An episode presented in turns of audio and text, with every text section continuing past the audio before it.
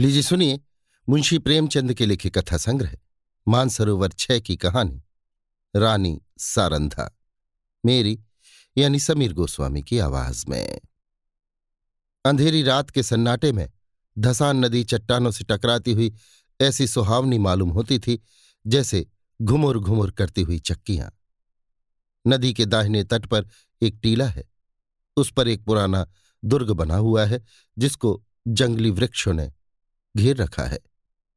टीले के पूर्व की ओर छोटा सा गाँव है। ये गढ़ी और गाँव दोनों एक बुंदेला सरकार के कीर्ति चिन्ह है। शताब्दियाँ व्यतीत हो गईं। बुंदेलखंड में कितने ही राज्यों का उदय और अस्त हुआ। मुसलमान आए और बुंदेला राजा उठे और गिरे। कोई गाँव, कोई इलाका ऐसा न था जो इन दुरावस्थाओं से पीड़ित न हो। मगर इस दुर्ग पर किसी शत्रु की विजय पताका न लहराई और इस गाँव में किसी विद्रोह का भी पदार्पण न हुआ।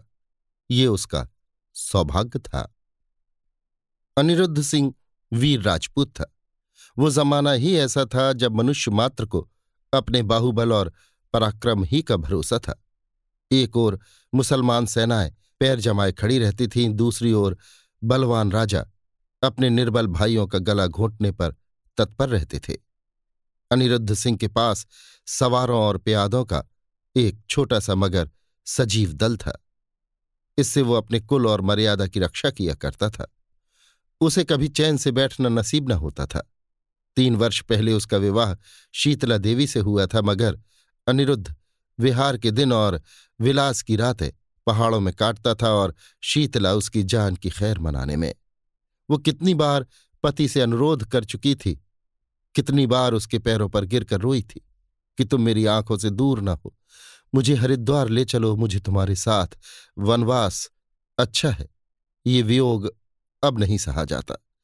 उसने प्यार से कहा, जिद से कहा, विनय की, मगर अनिरुद्ध बुंदेला था। शीतला अपने किसी हथियार से उसे परास्त न कर सकी। अंधेरी रात थी, सारी दुनिया सोती थी, तारे आकाश में जागते थे।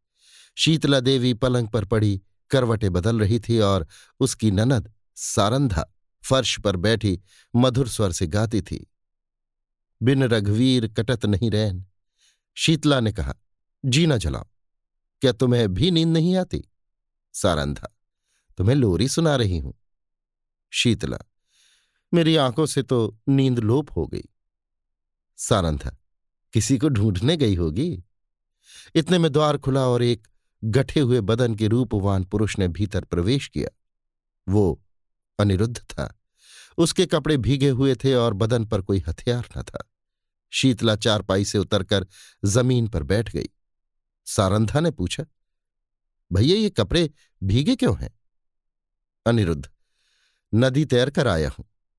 सारंधा, हथियार क्या हुए? अनिरुद्ध, छिन गए। सारंधा, और साथ के आदमी? अनिरुद्ध। सबने वीर गति पाई।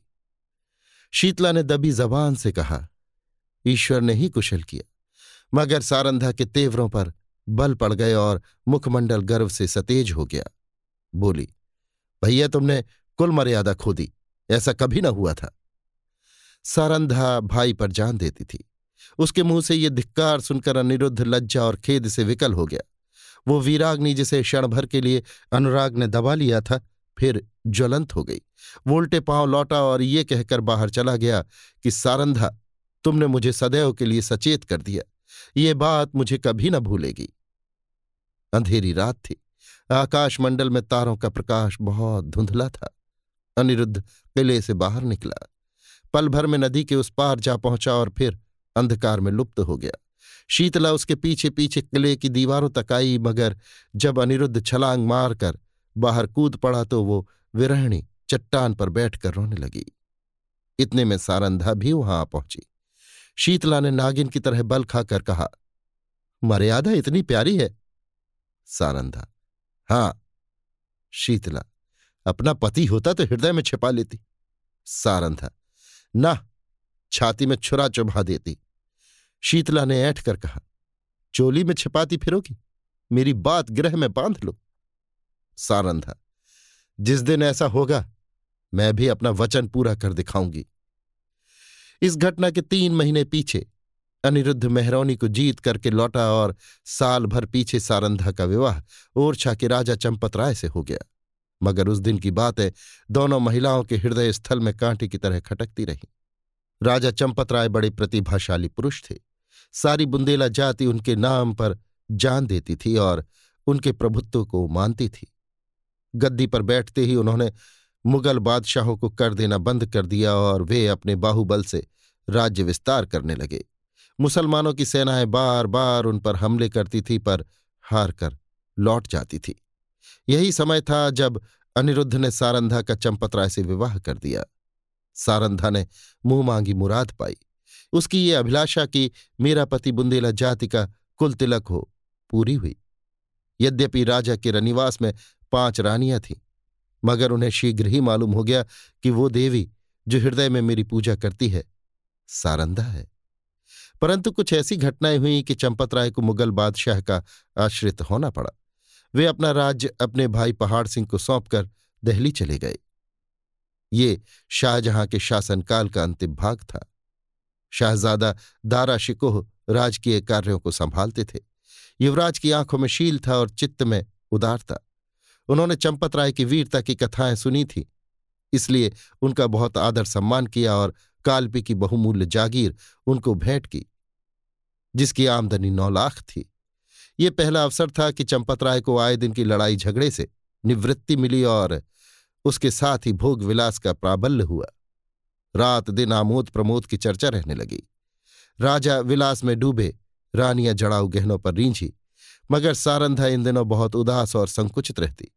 वो इन रहस्यों से दूर दूर रहती, ये नृत्य और गान की सभाओं से सूनी प्रतीत होती। एक दिन चंपत राय ने सारंधा से कहा, सारन, तुम उदास क्यों रहती हो? मैं तुम्हें कभी हँसते नहीं देखता। क्या मुझसे नाराज़ हो? सारंधा की आँखों में जल भर आया। बोली, स्वामी जी, आप क्यों ऐसा विचार करते? जहाँ आप प्रसन्न हैं, वहाँ मैं भी खुश हूँ।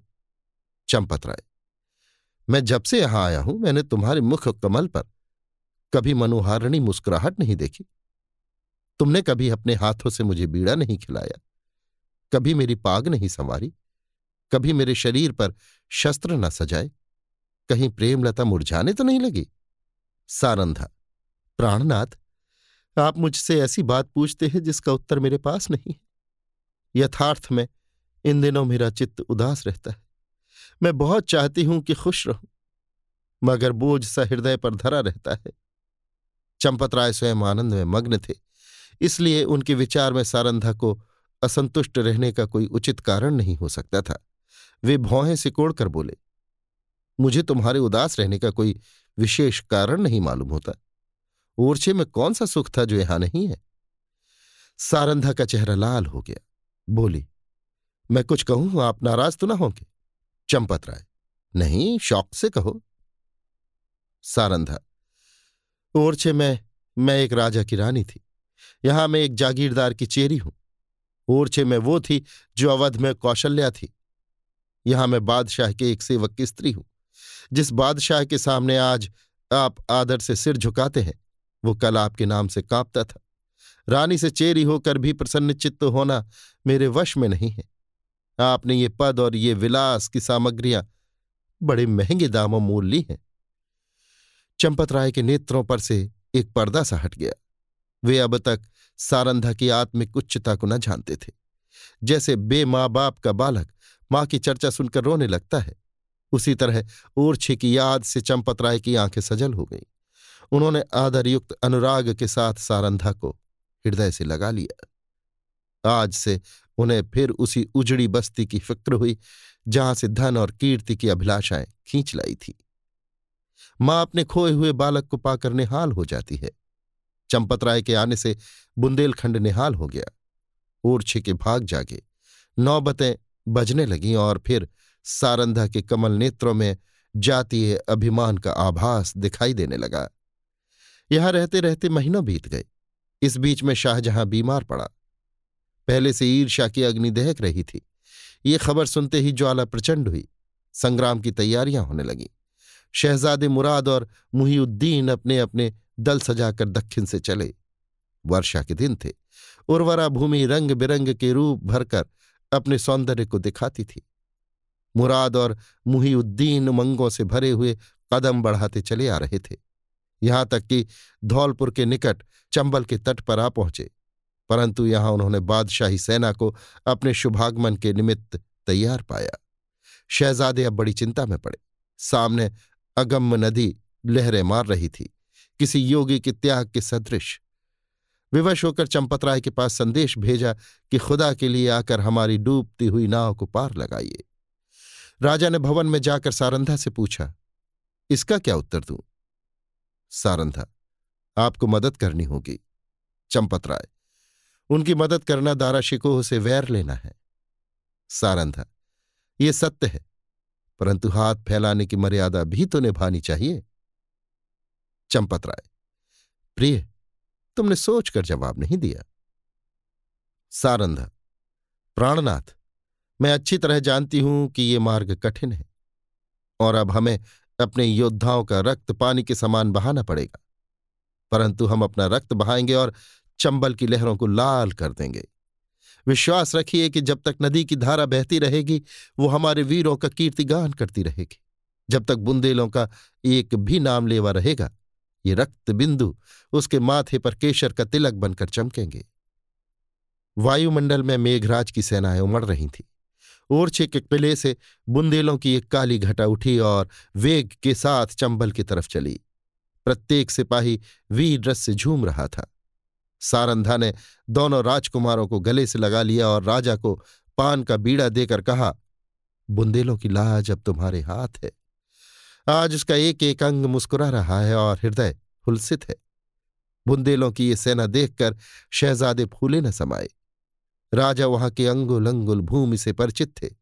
उन्होंने बुंदेलों को तो एक आड़ में छिपा दिया और वे शहजादों की फौज को सजाकर नदी के किनारे किनारे पश्चिम की ओर चले। दारा शिकोह को भ्रम हुआ कि शत्रु किसी अन्य घाट से नदी उतरना चाहता है। उन्होंने घाट पर से मोर्चे हटा लिए। घाट में बैठे हुए बुंदेले उसी ताक में थे। बाहर निकल पड़े और उन्होंने तुरंत ही नदी में घोड़े डाल दिए। चंपत राय ने शहजादा दारा शिकोह को भुलावा देकर अपनी फौज घुमा दी और वो बुंदेलों के पीछे चलता हुआ उसे पार उतार लाया। इस कठिन चाल में सात घंटों का विलंब हुआ, परंतु जाकर देखा तो सात सौ बुंदेलों की लाशें तड़प रही थी। राजा को देखते ही बुंदेलों की हिम्मत बंध गई। शहजादों की सेना ने भी अल्लाह अकबर की ध्वनि के साथ धावा किया। बादशाही सेना में हलचल पड़ गई। उनकी पंक्तियाँ छिन्न भिन्न हो गई, हाथों हाथ लड़ाई होने लगी, यहाँ तक कि शाम हो गई। रणभूमि रुधिर से लाल हो गई और आकाश में अंधेरा हो गया। घमासान की मार हो रही थी। बादशाही सेना शहजादों को दबाए आती थी। अकस्मात पश्चिम से फिर बुंदेलों की एक लहर उठी और इस वेग से बादशाही सेना की पुष्ट पर टकराई कि उसके कदम उखड़ गए। जीता हुआ मैदान हाथ से निकल गया। लोगों को कुतूहल था कि ये दैवी सहायता कहाँ से आई?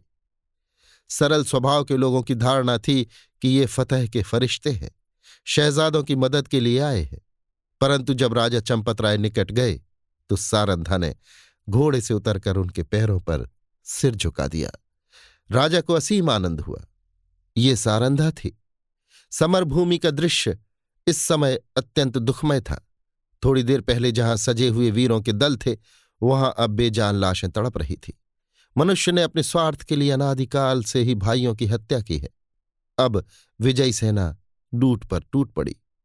पहले मर्द मर्दों से लड़ते थे। वो वीरता और पराक्रम का चित्र था। ये नीचता और दुर्बलता की ग्लानिप्रद तस्वीर थी। उस समय मनुष्य पशु बना हुआ था। अब वो पशु से भी बढ़ गया था। इस नोच खसोट में लोगों को बादशाही सेना के सेनापति वली बहादुर खां की लाश दिखाई दी। उसके निकट उसका घोड़ा खड़ा हुआ अपनी दुम से मक्खियाँ उड़ा रहा था। राजा को घोड़ों का शौक था। देखते ही वो उस पर मोहित हो गया। ये इराकी जाति का अति सुंदर घोड़ा था। एक एक अंग सांचे में ढला हुआ सिंह की सी छाती चीते की सी कमर। उसका ये प्रेम और स्वामी भक्ति देखकर लोगों को बड़ा कुतूहल हुआ। राजा ने हुक्म दिया, खबरदार, इस प्रेमी पर कोई हथियार न चलाए। इसे जीता पकड़ लो। ये मेरे अस्तबल की शोभा बढ़ाएगा। जो इसे मेरे पास ले आएगा, उसे धन से निहाल कर दूँगा। योद्धागण चारों ओर से लपके, परंतु किसी को साहस न होता था कि उसके निकट जा सके। कोई चुमकार रहा था, कोई फंदे में फंसाने की फ़िक्र में था, पर कोई उपाय सफल न होता था। वहाँ सिपाहियों का मेला सा लगा हुआ था। तब सारंधा अपने खेमे से निकली और निर्भय होकर घोड़े के पास चली गई। उसकी आँखों में प्रेम का प्रकाश था, छलका नहीं। घोड़े ने सिर झुका दिया। रानी ने उसकी गर्दन पर हाथ रखा और वो उसकी पीठ सहलाने लगी। घोड़े ने उसके अंचल में मुँह छिपा लिया। रानी उसकी रास पकड़कर खेमे की ओर चली। घोड़ा इस तरह चुपचाप उसके पीछे चला, मानो सदैव से उसका सेवक है, पर बहुत अच्छा होता कि घोड़े ने सारंधा से भी निष्ठुरता की होती। ये सुंदर घोड़ा आगे चलकर इस राज परिवार के निमित्त स्वर्ण जटित मृग साबित हुआ। संसार एक रण क्षेत्र है। इस मैदान में उसी सेनापति को विजय लाभ होता है जो अवसर को पहचानता है। वो अवसर पर जितने उत्साह से आगे बढ़ता है उतने ही उत्साह से आपत्ति के समय पीछे हट जाता है। वो वीर पुरुष राष्ट्र का निर्माता होता है और इतिहास के नाम पर यश के फूलों की वर्षा करता है। पर इस मैदान में कभी कभी ऐसे सिपाही भी जाते हैं जो अवसर पर कदम बढ़ाना जानते हैं, लेकिन संकट में पीछे हटाना नहीं जानते। ये रणवीर पुरुष विजय को नीत की भेंट कर देते हैं। वे अपनी सेना का नाम मिटा देंगे, परंतु जहाँ एक बार पहुँच गए हैं, वहाँ से कदम पीछे न हटाएँगे। उनमें कोई विरला ही संसार क्षेत्र में विजय प्राप्त करता है, किंतु प्रायः उसकी हार विजय से भी अधिक गौरवात्मक होती है। अगर अनुभवशील सेनापति राष्ट्रों की नींव डालता है तो आन पर जान देने वाला, मुँह न मोड़ने वाला सिपाही राष्ट्र के भावों को उच्च करता है और उसके हृदय पर नैतिक गौरव को अंकित कर देता है। उसे इस कार्य क्षेत्र में चाहे सफलता न हो। किंतु जब किसी वाक्य या सभा में उसका नाम जबान पर आ जाता है तो श्रोतागण एक स्वर से उसके कीर्ति गौरव को प्रतिध्वनित कर देते हैं। सारंधा आन पर जान देने वालों में थी। शहजादा मुहीउद्दीन चंबल के किनारे से आगरे की ओर चला तो सौभाग्य उसके सिर पर मूर्छल हिलाता था। जब वो आगरे पहुँचा तो विजय देवी ने उसके लिए सिंहासन सजा दिया। औरंगज़ेब गुणज्ञ था। उसने बादशाही अफसरों के अपराध क्षमा कर दिए। उनके राज्यपद लौटा दिए और राजा चंपतराय को उसके बहुमूल्य कृत्यों के उपलक्ष्य में बारह हजारी मनसब प्रदान किया। ओरछा से बनारस और बनारस से जमुना तक उसकी जागीर नियत की गई। बुंदेला राजा फिर राजसेवक बना। वो फिर सुख विलास में डूबा और रानी सारंथा फिर पराधीनता के शोक से घुलने लगी। वली बहादुर खां बड़ा वाक्य चतुर मनुष्य था। उसकी मृदुता ने शीघ्र ही उसे बादशाह आलमगीर का विश्वास पात्र बना दिया। उस पर राज्यसभा में सम्मान की दृष्टि पड़ने लगी। खां साहब के मन में अपने घोड़े के हाथ से निकल जाने का बड़ा शोक था। एक दिन कुंवर छत्रसाल उसी घोड़े पर सवार होकर सैर को गया था। वो खां साहब के महल की तरफ़ जा निकला। वली बहादुर ऐसे ही अफसर की ताक में था। उसने तुरंत अपने सेवकों को इशारा किया। राजकुमार अकेला क्या करता? पाँव पाँव घर आया और उसने सारंधा से सब समाचार बयान किया। रानी का चेहरा तमतमा गया। बोली, मुझे इसका शोक नहीं कि घोड़ा हाथ से गया। शोक इसका है कि तू उसे खोकर जीता क्यों लौटा? क्या तेरे शरीर में बुंदेलों का रक्त नहीं है? घोड़ा ना मिलता, ना सही। किंतु तुझे दिखा देना चाहिए था कि एक बुंदेला बालक से उसका घोड़ा छीन लेना हँसी नहीं है। ये कहकर उसने अपने पच्चीस योद्धाओं को तैयार होने की आज्ञा दी। स्वयं अस्त्र धारण किए और योद्धाओं के साथ वली बहादुर खां के निवास स्थान पर जा पहुँचे। खां साहब उसी घोड़े पर सवार होकर दरबार चले गए थे। सारंधा दरबार की तरफ़ चली और एक क्षण में किसी वेगवती नदी के सदृश बादशाही दरबार के सामने जा पहुँची। ये कैफियत देखते ही दरबार में हलचल मच गई। अधिकारी वर्ग इधर उधर से आकर जमा हो गए। आलमगीर भी सहन में निकल आए। लोग अपनी अपनी तलवारें संभालने लगे और चारों तरफ़ शोर मच गया। कितने ही नेत्रों ने इस दरबार में अमर सिंह की तलवार की चमक देखी थी। उन्हें फिर वही घटना याद आ गई। सारंधा ने उच्च स्वर से कहा, खां साहब, बड़ी लज्जा की बात है। आपने वही वीरता जो चंबल के तट पर दिखानी चाहिए थी, आज एक अबोध बालक के सम्मुख दिखाई है। क्या ये उचित था कि आप उससे घोड़ा छीन लेते? वली बहादुर खां की आँखों से अग्निज्वाला निकल रही थी। वे कड़ी आवाज़ से बोले किसी गैर को क्या मजाल कि मेरी चीज़ अपने काम में लाए? रानी, वो आपकी चीज़ नहीं मेरी है। मैंने उसे रणभूमि में पाया है और उस पर मेरा अधिकार है। क्या रणनीति की इतनी मोटी बात भी आप नहीं जानते? खां साहब, वो घोड़ा मैं नहीं दे सकता। उसके बदले में सारा अस्तबल आपकी नज़र है। रानी मैं अपना घोड़ा लूँगी।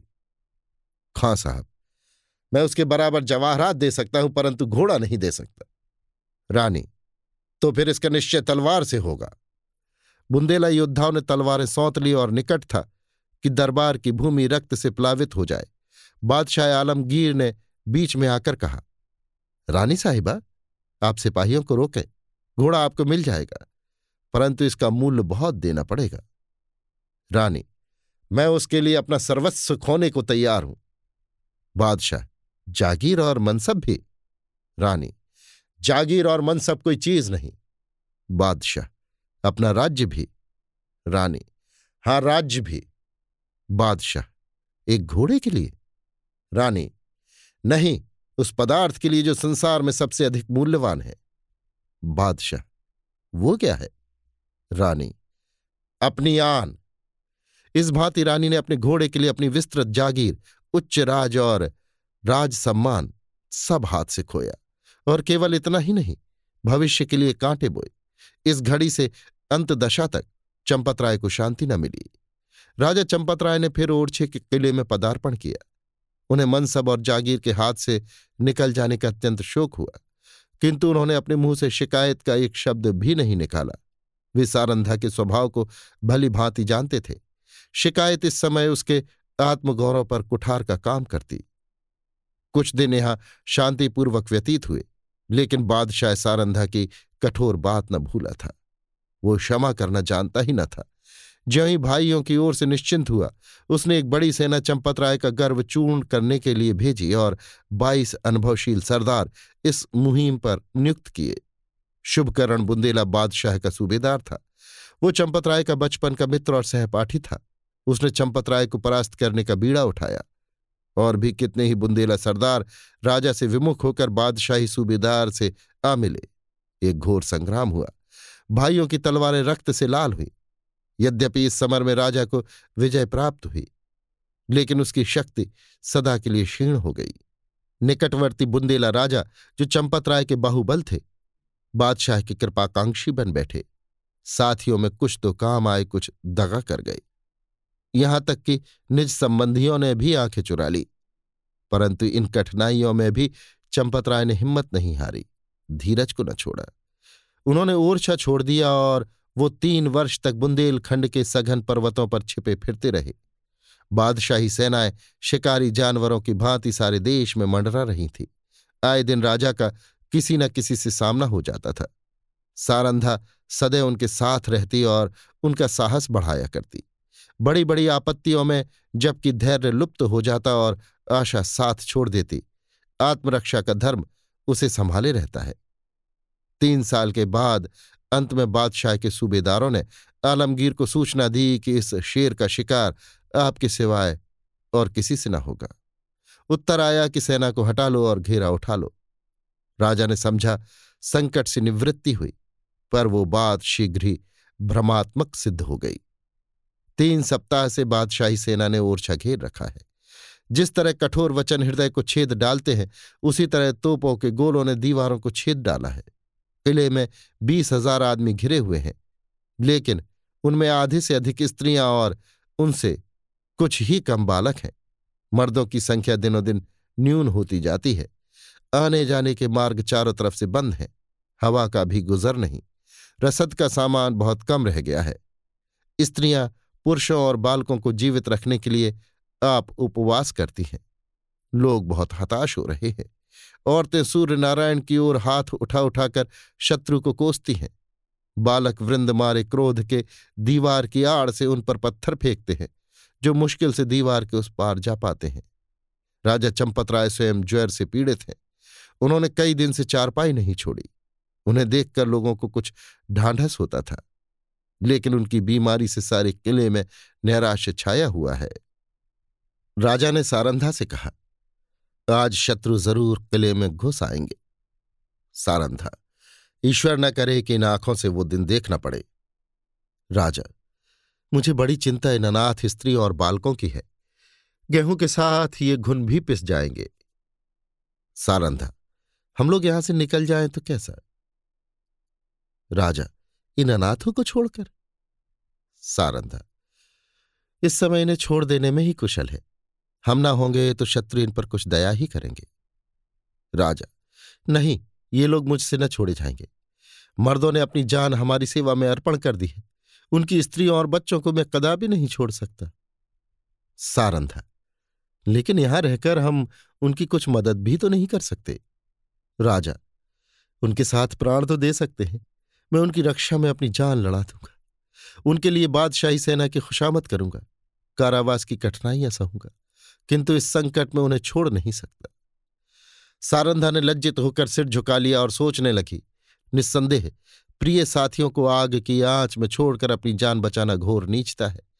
मैं ऐसी स्वार्थांध क्यों हो गई हूँ? लेकिन इका एक विचार उत्पन्न हुआ, बोली, यदि आपको विश्वास हो जाए कि इन आदमियों के साथ कोई अन्याय न किया जाएगा, तब तो आपको चलने में कोई बाधा न होगी। राजा, सोचकर। कौन विश्वास दिलाएगा? सारंधा, बादशाह के सेनापति का प्रतिज्ञा पत्र राजा, हाँ, तब मैं सानंद चलूँगा। सारंधा विचार सागर में डूबी। बादशाह के सेनापति से क्यों कर ये प्रतिज्ञा कराऊं? कौन ये प्रस्ताव लेकर वहाँ जाएगा और निर्दय ऐसी प्रतिज्ञा करने ही क्यों लगे? उन्हें तो अपनी विजय की पूरी आशा है।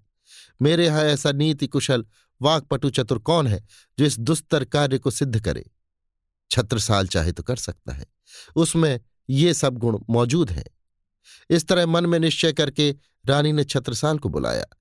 ये उसके चारों पुत्रों में बुद्धिमान और साहसी था। रानी उससे सबसे अधिक प्यार करती थी। जब छत्रसाल ने आकर रानी को प्रणाम किया तो उनके कमल नेत्र सजल हो गए और हृदय से दीर्घ निश्वास निकल गया। छत्रसाल माता मेरे लिए क्या आज्ञा है? रानी, आज लड़ाई का क्या ढंग है? छत्रसाल, हमारे पचास योद्धा अब तक काम आ चुके हैं। रानी, बुंदेलों की लाज अब ईश्वर के हाथ है। छत्रसाल, हम आज रात को छापा मारेंगे। रानी ने संक्षेप में अपना प्रस्ताव छत्रसाल के सामने उपस्थित किया और कहा यह काम किसे सौंपा जाए? छत्रसाल, मुझको तुम इसे पूरा कर दिखाओगे? हाँ, मुझे पूर्ण विश्वास है। अच्छा जाओ, परमात्मा तुम्हारा मनोरथ पूरा करें। छत्रसाल जब चला तो रानी ने उसे हृदय से लगा लिया और तब आकाश की ओर दोनों हाथ उठाकर कहा, दयानिधि, मैंने अपना तरुण और होनहार पुत्र बुंदेलों की आन के आगे भेंट कर दिया। अब इस आन को निभाना तुम्हारा काम है। मैंने बड़ी मूल्यवान वस्तु अर्पित की है, इसे स्वीकार करो। दूसरे दिन प्रातःकाल सारंधा स्नान करके थाल में पूजा की सामग्री लिए मंदिर को चली। उसका चेहरा पीला पड़ गया था और आँखों तले अंधेरा छाया जाता था। वो मंदिर के द्वार पर पहुँची थी कि उसके थाल में बाहर से आकर एक तीर गिरा। तीर की नोक पर एक कागज़ का पुर्जा लिपटा हुआ था। सारंधा ने थाल मंदिर के चबूतरे पर रख दिया और पुर्जे को खोलकर देखा तो आनंद से चेहरा खिल गया। लेकिन ये आनंद क्षण भर का था। हाय! इस पुर्जे के लिए मैंने अपना प्रिय पुत्र हाथ से खो दिया कागज़ के टुकड़े को इतने महँगे दामों किसने लिया होगा? मंदिर से लौटकर सारंधा राजा चंपत राय के पास गई और बोली, प्राणनाथ, आपने जो वचन दिया था उसे पूरा कीजिए। राजा ने चौंक कर पूछा, तुमने अपना वादा पूरा कर दिया? रानी ने वो प्रतिज्ञा पत्र राजा को दे दिया। चंपत राय ने उसे गौर से देखा और फिर बोले, अब मैं चलूँगा और ईश्वर ने चाहा तो एक बार फिर शत्रुओं की खबर लूँगा। लेकिन सारन, सच बताओ इस पत्र के लिए क्या देना पड़ा है? रानी ने कुंठित स्वर से कहा, बहुत कुछ। राजा, सुनो। रानी, एक जवान पुत्र। राजा को बाण सा लग गया। पूछा, कौन? अंगद राय? रानी, नहीं। राजा रतन शाह रानी। नहीं। राजा। छत्रसाल? रानी। हाँ। जैसे कोई पक्षी गोली खाकर परों को फड़फड़ाता है और तब बेदम होकर गिर पड़ता है, उसी भांति चंपत राय पलंग से उछले और फिर अचेत होकर गिर पड़े। छत्रसाल उनका परम प्रिय पुत्र था। उनके भविष्य की सारी कामनाएँ उसी पर अवलंबित थी। जब चेत हुआ तब बोले सारन तुमने बुरा किया। अंधेरी रात थी। रानी सारंधा घोड़े पर सवार चंपत राय को पालकी में बैठाए किले के गुप्त मार्ग से निकली जाती थी। आज से बहुत काल पहले एक दिन ऐसी ही अंधेरी दुखमय रात्रि थी, जब सारंधा ने शीतला देवी को कुछ कठोर वचन कहे थे। शीतला देवी ने उस समय जो भविष्यवाणी की थी, वो आज पूरी हुई। क्या सारंधा ने उसका जो उत्तर दिया था वो भी पूरा होकर रहेगा। मध्यान्ह था। सूर्यनारायण सिर पर आकर अग्नि की वर्षा कर रहे थे।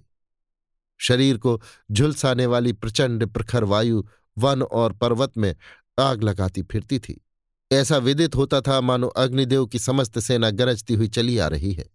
गगन मंडल इस भय से काँप रहा था। रानी सारंधा घोड़े पर सवार चंपत राय को लिए पश्चिम की तरफ़ चली जाती थी। ओरछा दस कोस पीछे छूट चुका था और प्रतिक्षण ये अनुमान स्थिर होता जाता था कि अब हम भय के क्षेत्र से बाहर निकल आए। राजा पालकी में अचेत पड़े हुए थे और कहार पसीने से सराबोर थे। पालकी के पीछे पाँच सवार घोड़ा बढ़ाए चले आते थे। प्यास के मारे सबका बुरा हाल था। तालू सूखा जाता था। किसी वृक्ष की छाए और कुएँ की तलाश में आँखें चारों ओर दौड़ रही थी। अचानक सारंधा ने पीछे की तरफ़ फिर कर देखा तो उसे सवारों का एक दल आता हुआ दिखाई दिया। उसका माथा ठनका कि अब कुशल नहीं है। ये लोग अवश्य हमारे शत्रु हैं। फिर विचार हुआ कि शायद मेरे राजकुमार अपने आदमियों को लिए हमारी सहायता को आ रहे हैं। नैराश्य में भी आशा साथ नहीं छोड़ती। कई मिनट तक वो इसी आशा और भय की अवस्था में रही। यहाँ तक कि वो दल निकट आ गया और सिपाहियों के वस्त्र साफ़ नज़र आने लगे। रानी ने एक ठंडी सांस ली। उसका शरीर तृणवत कांपने लगा। ये बादशाही सेना के लोग थे। सारंधा ने कहारों से कहा, डोली रोक लो। बुंदेला सिपाहियों ने भी तलवारें खींच ली। राजा की अवस्था बहुत शोचनीय थी, किंतु जैसे दबी हुई आग हवा लगते ही प्रदीप्त हो जाती है, उसी प्रकार इस संकट का ज्ञान होते ही उनके जर्जर शरीर में वीर आत्मा चमक उठी। वे पालकी का पर्दा उठाकर बाहर निकल आए। धनुष बाण हाथ में ले लिया। किंतु वो धनुष, जो उनके हाथ में इंद्र का वज्र बन जाता था, इस समय जरा भी न झुका। सिर में चक्कर आया, पैर थर्राए और वे धरती पर गिर पड़े। भावी अमंगल की सूचना मिल गई। उस पंख रहित पक्षी के सदृश, जो सांप को अपनी तरफ़ आते देख कर ऊपर को उचकता और फिर गिर पड़ता है। राजा चंपत राय फिर संभल उठे और फिर गिर पड़े। सारंधा ने उन्हें संभाल कर बैठाया और रोकर बोलने की चेष्टा की, परंतु मुँह से केवल इतना निकला, प्राणनाथ। इसके आगे मुँह से एक शब्द भी न निकल सका। आन पर मरने वाली सारंधा इस समय साधारण स्त्रियों की भांति शक्तिहीन हो गई, लेकिन एक अंश तक ये निर्बलता स्त्री जाति की शोभा है। चंपत राय बोले सारन देखो, हमारा एक वीर ज़मीन पर गिरा। शोक, जिस आपत्ति से यावत जीवन डरता रहा। उसने इस अंतिम समय में आ घेरा मेरी आँखों के सामने शत्रु तुम्हारे कोमल शरीर में हाथ लगाएँगे और मैं जगह से हिल भी ना सकूँगा। हाय, मृत्यु तो कब आएगी? ये कहते कहते उन्हें एक विचार आया। तलवार की तरफ़ हाथ बढ़ाया, मगर हाथों में दम न था। तब सारंधा से बोले, प्रिय, तुमने कितने ही अवसरों पर मेरी आन निभाई। इतना सुनते ही सारंधा के मुरझाए हुए मुख पर लाली दौड़ गई। आँसू सूख गए। इस आशा ने कि मैं पति के कुछ काम आ सकती हूँ, उसके हृदय में बल का संचार कर दिया। वो राजा की ओर विश्वासोत्पादक भाव से देखकर बोली, ईश्वर ने चाहा तो मरते दम तक निभाऊँगी। रानी ने समझा, राजा मुझे प्राण देने का संकेत कर रहे चंपत राय, तुमने मेरी बात कभी नहीं टाली। सारंधा, मरते दम तक न टालूँगी। राजा, यही मेरी अंतिम याचना है। इसे अस्वीकार न करना। सारंधा ने तलवार को निकालकर अपने वक्ष स्थल पर रख लिया और कहा यह आपकी आज्ञा नहीं है। मेरी हार्दिक अभिलाषा है कि मरूं तो यह मस्तक आपके पद कमलों पर हो। चंपत राय, तुमने मेरा मतलब नहीं समझा। क्या तुम मुझे इसलिए शत्रुओं के हाथ में छोड़ जाओगी कि मैं बेड़िया पहने हुए दिल्ली की गलियों में निंदा का पात्र बनूं? रानी ने जिज्ञासा की दृष्टि से राजा को देखा। वो उनका मतलब न समझी। राजा, मैं तुमसे एक वरदान माँगता हूँ। रानी, सहर्ष मांगी राजा, ये मेरी अंतिम प्रार्थना है। जो कुछ कहूँगा करोगी। रानी, सिर के बल करूँगी। राजा, देखो तुमने वचन दिया है, इनकार न करना। रानी, काँप कर, आपके कहने की देर है। राजा, अपनी तलवार मेरी छाती में चुभा दो। रानी के हृदय पर वज्रपात सा हो गया। बोली जीवन नाथ इसके आगे वो और कुछ न बोल सकी। आँखों में नैराश्य छा गया। राजा, मैं बेड़िया पहनने के लिए जीवित नहीं रहना चाहता। रानी, मुझसे ये कैसे होगा? पांचवा और अंतिम सिपाही धरती पर जा गिरा। राजा ने झुंझला कर कहा इसी जीवन पर आन निभाने का गर्व था। बादशाह के सिपाही राजा की तरफ़ लपके। राजा ने नैराश्यपूर्ण भाव से रानी की ओर देखा। रानी क्षण भर अनिश्चित रूप से खड़ी रही, लेकिन संकट में हमारी निश्चयात्मक शक्ति बलवान हो जाती है। निकट था कि सिपाही लोग राजा को पकड़ लें, कि सारंधा ने दामनी की भांति लपक कर तलवार राजा के हृदय में चुभा दी। प्रेम की नाव प्रेम के सागर में डूब गई। राजा के हृदय से रुधिर की धारा निकल रही थी, पर चेहरे पर शांति छाई हुई थी। कैसा हृदय है? वो स्त्री जो अपने पति पर प्राण देती थी, आज उसकी प्राणघातिका है। जिस हृदय से आलिंगित होकर उसने यवन सुख लूटा, जो हृदय उसकी अभिलाषाओं का केंद्र था, जो हृदय उसके अभिमान का पोषक था, उसी हृदय को सारंधा की तलवार छेद रही है। किसी स्त्री की तलवार से ऐसा काम हुआ है? आत्माभिमान का कैसा विषादमय अंत है। उदयपुर और मारवाड़ के इतिहास में भी आत्मगौरव की ऐसी घटनाएँ नहीं मिलती। बादशाह सिपाही सारंधा का ये साहस और धैर्य देखकर दंग रह गए। सरदार ने आगे बढ़कर कहा, रानी साहिबा, खुदा गवाह है। हम सब आपके गुलाम हैं। आपका जो हुक्म हो, उसे बसरो चश्म बजा लाएँगे। सारंधा ने कहा अगर हमारे पुत्रों में से कोई जीवित हो तो ये दोनों लाशें उसे सौंप देना। ये कहकर उसने वही तलवार अपने हृदय में चुभा ली। जब वो अचेत होकर धरती पर गिरी तो उसका सिर राजा चंपत राय की छाती पर था। अभी आप सुन रहे थे मुंशी प्रेमचंद के लिखे कथा संग्रह, मानसरोवर छह की कहानी, रानी सारंधा, मेरी यानी समीर गोस्वामी की आवाज़ में।